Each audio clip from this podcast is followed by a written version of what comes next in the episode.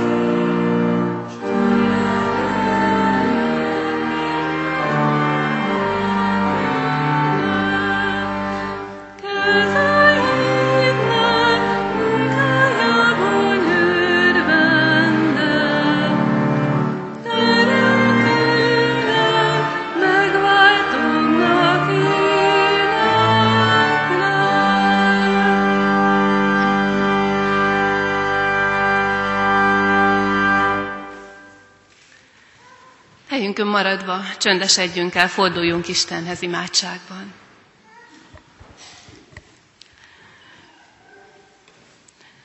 Istenünk, Atyánk, Te nekünk adtad Jézus Krisztust, szereteted jelét. Most a keresztelőben nekünk adtad ígéreteidet, azért fordulunk most hozzád, hogy most ad nekünk szent lelkedet, eligazító, utat mutató, hitet erősítő üzenetedet. Jézusért kérünk, ami barátunkért, megváltónkért. Amen.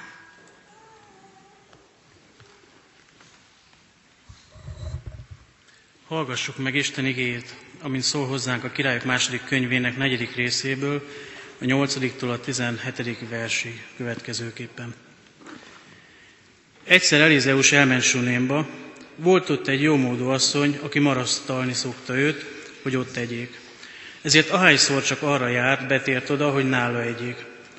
Az asszony így szólt a férjéhez, nézd csak, én tudom, hogy Isten szent embere az, aki mindig betér hozzánk. Építsünk neki egy kis felső szobát, tegyünk bele neki ágyat, asztalt, széket és mécsest, hogy ott szálljon meg, amikor hozzánk jön. Történt egyszer, hogy odaérkezett Elizeus, megszállt a felső szobában és lefeküdt ott. Majd ezt mondta Géhazinak a szolgájának. Hívd ide ezt a súnémi asszonyt. Az odahívta az asszonyt, aki megállt előtte. Még ezt is mondta a szolgájának, mondd meg neki, látom, hogy milyen figyelmesen gondoskodó rólunk. Mit tehetek érted? Nincs-e valamilyen ügyed, amelyről beszélhetnék a királlyal vagy a hadseregparancsnokkal? De ő így felelt, én a saját népem körében lakom. Elizeus ezt mondta. Mégis mit tehetnék érted? Géhazi közbeszólt, hiszen nincs fia, a férje meg öreg. Elizeus így szólt, hívd ide az asszonyt. Amikor odahívta, az megállt az ajtóban. Elizeus így szólt, egy év múlva fiút ölelsz. Az asszony így felelt, ugyan uram, Isten embere, nem is szolgálódat. De teherbe esett az asszony, és fiú szült egy év múlva, abban az időben, amelyet Elizeus megmondott neki. Eddig Isten írott igéje. Amen.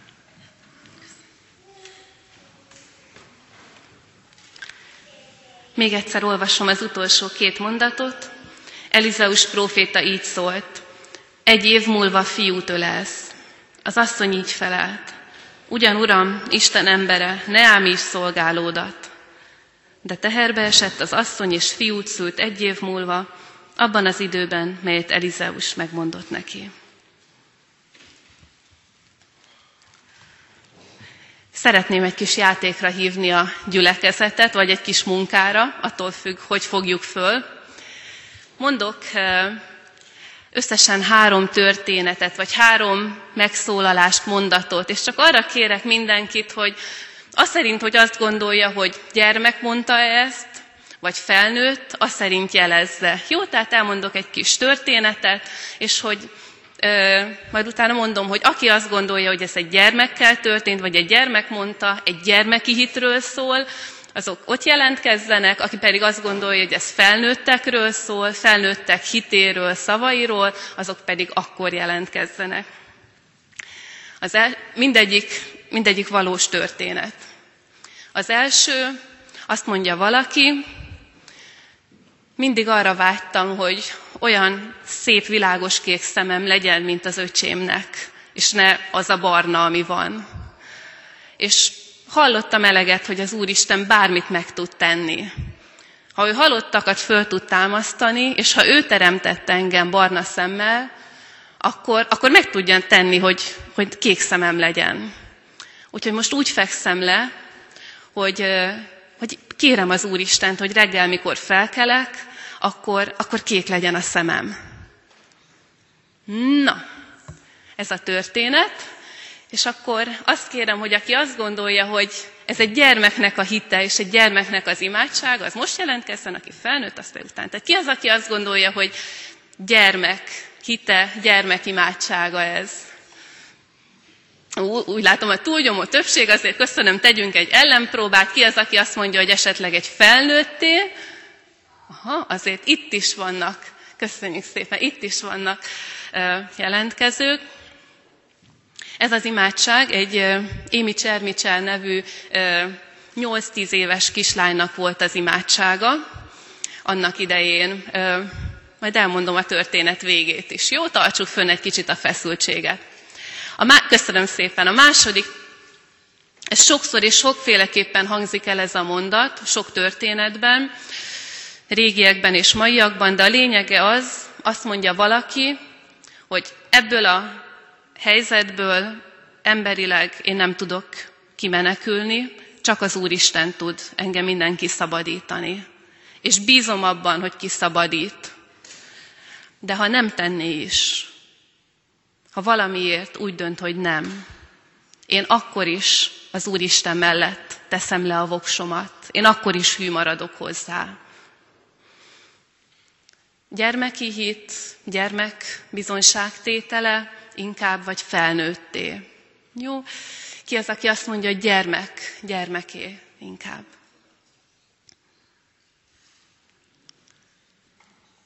Köszönöm. Ki az, aki azt mondja, hogy inkább felnőttek szájából képzeljük el ezt a hitvallást? Köszönöm szépen. Sokszor elhangzott ez a mondat, az egyik a Szentírásban, pontosan úgy hangzott, hogy amikor egy király megparancs, egy pogány király megparancsolta hithű embereknek, hogy hódoljanak a szobra előtt, és ők nem tették, és ezzel a halált vállalták, vagy a halálfenyegetést vállalták. Azt mondták ezek az emberek, hogy a mi Istenünk meg tud szabadítani még a te kezedből is, ó király. De ha nem tenné is, mi akkor sem borulunk le az előtt, a szobor előtt, akit te állítottál. És jön az utolsó, nem lesz nehéz elképzelni, nagy asszály van, hosszú hetek óta nem esett az eső, mindenki esőjét sóvárog, annyira, hogy az Isten tisztelet elején a lelkipásztor már a kezdő imádságban esőjét könyörög. És mikor az imádság véget ér, valaki föláll a padokból, és elindul kifelé az ajtón. És hát a mellette ülő oda sziszegi neki, hogy hova még most kezdődik csak az Isten tisztelet. Mire azt mondja, hogy hát nem hoztam esernyőt, úgyhogy haza kell mennem. Tehát haza kell mennem, mert nem hoztam esernyőt, és a lelkész esőért imádkozott. Gyermek vagy felnőtt hit? Ki az, aki a gyermekhitre, gyermeki bizalomra szavaz? Köszönöm. Ja, itt már jobban megoszlanak a vélemények. Felnőtt, aki egy felnőtt szájából tudja inkább elképzelni. Köszönöm szépen. Na ebbe az az izgalmas, hogy ezt én kétféleképpen is hallottam. Az egyik az bizt, nagyon biztos forrás, a másik is meglehetősen. Az első az idős lelkész bácsi, tehát ahogy még gyerekként őt hallgattam, ő mondta, hogy ez velük történt meg, ő imádkozott esőjét, és az idős presbiter bácsi nem az esernyőjét ment haza, de a lényeg oda szólt, hogy nem takarta le a, a learatott termést, és nem akarja, hogy elázzon, úgyhogy hazamegy. És megjött az eső egyébként, tehát jól tette. Olvastam egy másik történetet, ott volt az esernyős példa, ott egy kisgyermekkel. Milyen a gyermek hite, és milyen a felnőtt hite. Milyen a gyermeki hit, amire Jézus olyan sokszor bíztat bennünket, és milyen a felnőtt érett hit, amire egyébként Isten egyébként ugyanúgy bíztat bennünket a Szentírásból. És hogy lehet a kettőt összetartani? Ugye, hogy hallgatjuk ezeket a történeteket, az első kérdésünk az mindig az, hogy na jó, és mi lett a végük? Mi, lett-e kék szem a barna szemből? Elárulom, hogy nem. Jó, és akit érdekel, hogy mégis mi, hogyan és miért adott ez a, ez a kislányból aztán asszonyá cseperedett nő néhány évtized múlva a barna személyét, az megkeresheti Émi Csermicselnek a története. Ő egy ír hölgy volt, aki Indiában lett később misszionárius. Tehát egy gyermeki hit. És számomra ez a történet olyan jól példázza, mi a gyermeki hit lényege, hogy egyszerűen nem tesz mást, hanem számol az Isten szeretetével és jóságával, és nem szégyeli a legkisebb, a legjelentéktelenebb dolgait is az Isten elé vinni, mert tudja azt, hogy az Isten jó, az Isten szereti őt, és az Istennek gondja van rá. Ezért mer másmilyen színű szemet is kérni. Azt gondolom, ez a gyermeki hit, és ez a gyermeki bizalom. És ha nem kapja meg, amit kér, akkor is tovább szereti az Istent. Na azt gondolom, ez a különbség a gyerekes hit meg a gyermeki hit között. Ha gyerekes a hitem, amikor az Isten nem adja meg, amit kérek, akkor elfordulok tőle. Ahogy gyerekes módon elfordulok attól, aki egyszer megbántott. Ha gyermeki a hitem, bizalmon alapul, szeretem tovább is az Istent, ha nem, kapjam, nem kapom meg azt, amit kértem, és várom, hogy mikor értem meg a miértet. Számomra ilyen a, így értem a gyermeki hitet. Milyen a felnőtt hit? Mi lett a vége azoknak a történeteknek, amik arról szólnak, hogy ebből a helyzetből csak az Isten tud engem megszabadítani, bízom és várom, hogy meg is szabadít, de ha nem tenné is, én akkor is Istenemnek nevezem őt. Sok ilyen történet történik. Történt régen, és történik ma is a világban. Szerintem mindannyian tudnánk ilyeneket mondani. Csak mondok egyet pro és kontra. A történet a Bibliában, ahol halálbüntetés terhe mellett nem hódoltak más előtt ez a három hívő férfi, megtapasztalták, hogy Isten megszabadítja őket. Mondok egy másikat, többet is tudnánk mondani. Afrikában az üldözést szenvedő testvéreink, akiket sorba állítottak, és megkérdezték, hogy milyen a vallásod. Ó, az Isten meg tud még akkor is szabadítani. De ha nem tenné is, én akkor is azt mondom, hogy keresztény Jézus Krisztushoz tartozó vagyok. Vagy egy másik, ami személyesebben érintett, egyik ismerősöm, fiatalasszony, 31 nehány évesen merrákot kapott, és mikor már messze kerültem tőle, érdekle, érdeklődtem, hogy, hogy mi van vele, azt mondta az egyik ismerőse, hogy kéri Istentől a gyógyulást, bízik benne, és ugyanakkor készül a halára. És hozzátette még ez a másik nő, hogy, hogy nem tudom, hogy tartja össze a kettőt, de valahogy összetartja. Kéri a gyógyulást, várja, de készül a halálra. Mert hogy elfogadja, hogy Isten kezében van a döntés. A felnőtt hit, ahogy én értem a Szentírásból ilyen, hogy már meggyökerezett abban, hogy az Isten jó. Már annyiszor meggyőződött arról, hogy az Isten kezében van az élete és az élet. Már abból él, hogy Isten szereti őt annyira, hogy a fiát adta érte. Abból él, hogy örök élete van. És ezért, ha a sor, sor azt hozza, képes áldozatot hozni a hitéért, az Istenért és az Isten országáért. De, de várja az Isten szabadítását, mert tudja, hogy az Isten szabadító Isten össze tudja ezt a kettőt tartani. És akkor itt van az esernyős, vagy a terményletakarós példa, egy felnőtt, aki gyermeki módon hisz. Nekem gyönyörű. Tehát, hogy ez a férfi, aki elment, hogy letakarja a terményt az eső előtt, esélyt sem hagyott jóformán az Úristennek, hogy ne adjon esőt olyan nagy bizalommal volt iránta, és, és az Úristen meghallgatta. Ha én őszinte vagyok, belőlem nehezen jön ez a fajta bizalom.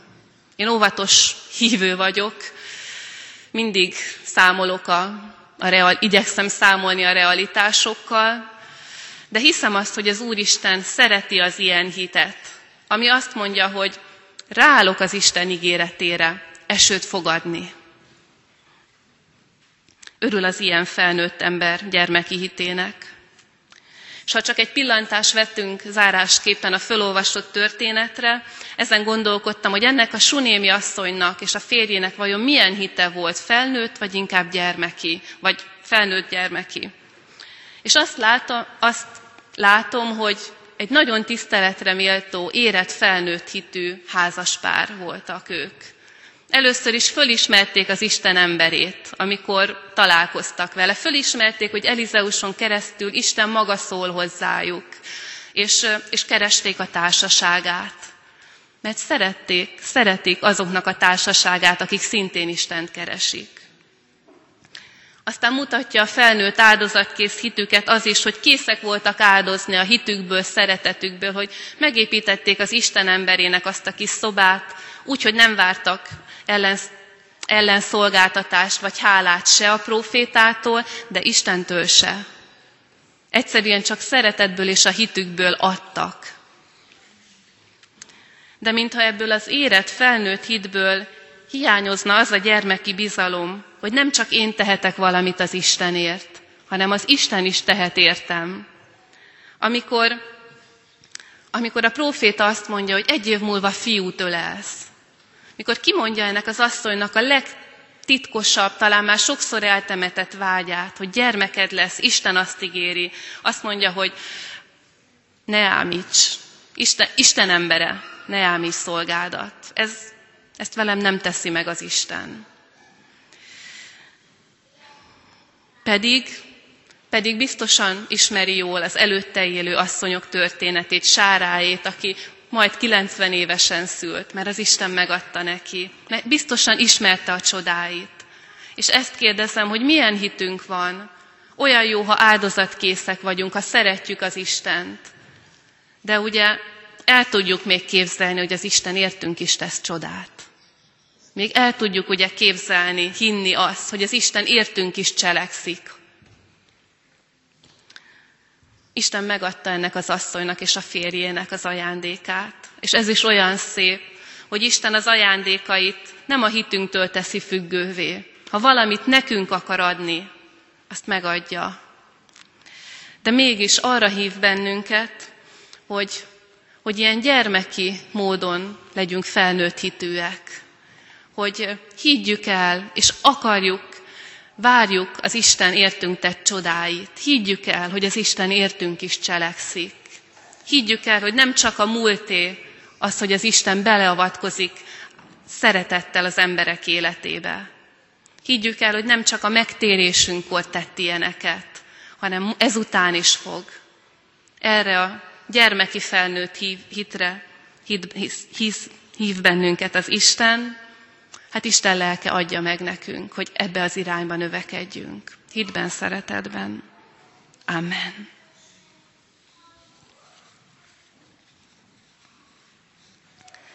Válaszoljunk Isten üzenetére a 255-ös énekünk 7. és 8. verseit énekelve. Arról az emberről szól, aki mer bízni az Úristenben, aki olyan életerős, zöldellő, mint, mint a víz mellé ültetett fa. 255. dicséret 7. és 8. verseit énekeljük.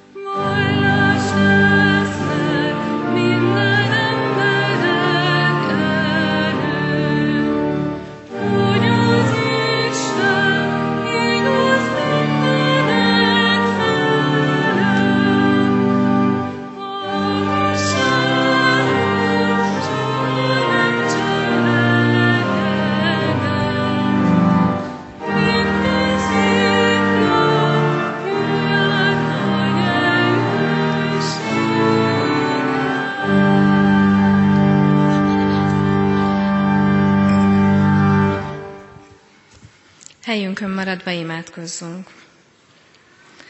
Szerető mennyei atyám, te látod, hogy hányan, hányféleképpen, milyen lelki állapotban jöttünk most ide hozzád, a te színed elé ebbe a templomba. Lehet, hogy van, aki feldúltan, más éppen elcsendesedve, lehet, hogy nagy örömmel, boldogsággal, lehet, hogy gyászt vagy fájdalmat hordozva, betegséget szenvedve, de olyan jó körülnézve azt látni, hogy hétről hétre azért megtelik a templom, és kérünk Urunkat, hogy még többen legyünk itt.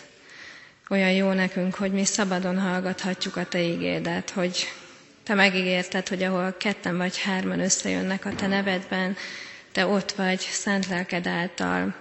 És valóban olyan jó azt nekünk érezni, hogy itt vagy, beleborzongunk egy-egy ige hallatán, vagy a prédikációban jön a nagy aha érzés, Olyan jó Istenünk, hogy Te nap mint nap megmutatod a Te valóságodat.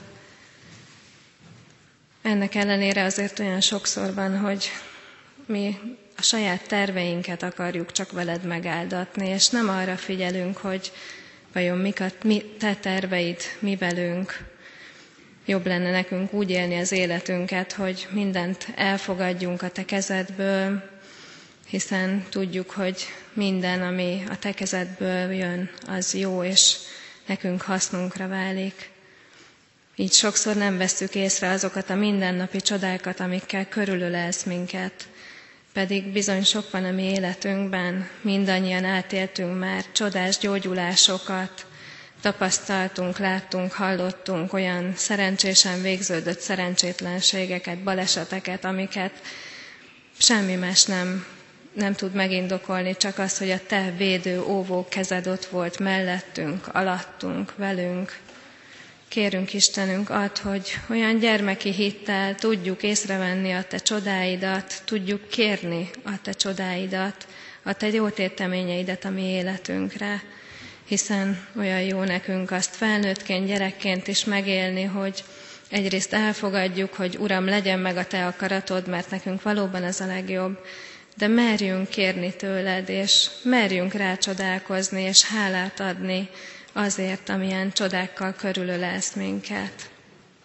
Kérünk Istenünk, hogy segíts nekünk, hogy így tudjuk a mi életünket élni, és aztán bizonyságtétellel mások javára is használni, hogy a Te dicsőségedet hirdessük, hiszen Te ugyanolyan kegyelmes és erős Isten vagy, ugyanazokat a, cseleke, ugyanazokat a csodákat meg tudod cselekedni, mint amiket megcselekedtél ezekkel a Bibliában szereplő emberekkel. Hisszük, hogy a mi életünkben is képes vagy, és meg is teszed, hogy megcselekszed ezeket a csodákat. Kérünk téged azért, hogy azok, akik nem találtak még ide ebbe a templomba, vagy bármelyik más keresztény templomba, azok ugyanúgy megtapasztalják a te jóságodat, a megváltást, ugyanúgy át tudják élni azt az örömet, mint amit mi élünk meg nap mint nap a Te jelenlétedben. Kérünk, Urunk, a betegekért, kérünk a nyomorúságot, háborúságot elszenvedőkért, kérünk a gyászt hordozókért, kérünk egész népünkért, nemzetünkért, határokon innen és túl, te légy a mi oltalmazónk, gyógyítónk, védelmezőnk, vigasztalónk, soha ne hagyj el minket, Urunk, és ne hadd, hogy, hogy mi elengedjük a Te kezedet. Kérlek, hogy tarts meg minket a Te utadon. Jézus Krisztusért, a Te szent fiadért kérünk. Amen.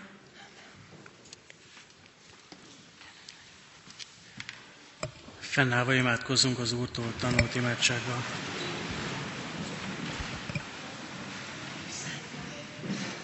Mi atyánk, aki a mennyekben vagy, szenteltessék meg a te neved, jöjjön el a te országod, legyen meg a te akaratod, amint a mennyben, úgy a földön is. Minden napi kenyerünket add meg nékünk ma, és bocsáss meg védteinket, miképpen mi is megbocsátunk az ellenünk védkezőknek. És ne vigy minket kísértésbe, de szabadíts meg a gonosztól, mert tiéd az ország, a hatalom és a dicsőség, mindörökké. Amen. Záró énekünk a 425-ös dicséret, mind a négy versét énekeljük, helyünkön maradva 425-ös dicséret mind a négy versét, majd utána fönnállva fogadjuk Isten áldását. Így kezdődik, ó Ábrahám ura, hadd áldjuk szent neved, mert mindenható vagy, és örök szeretet.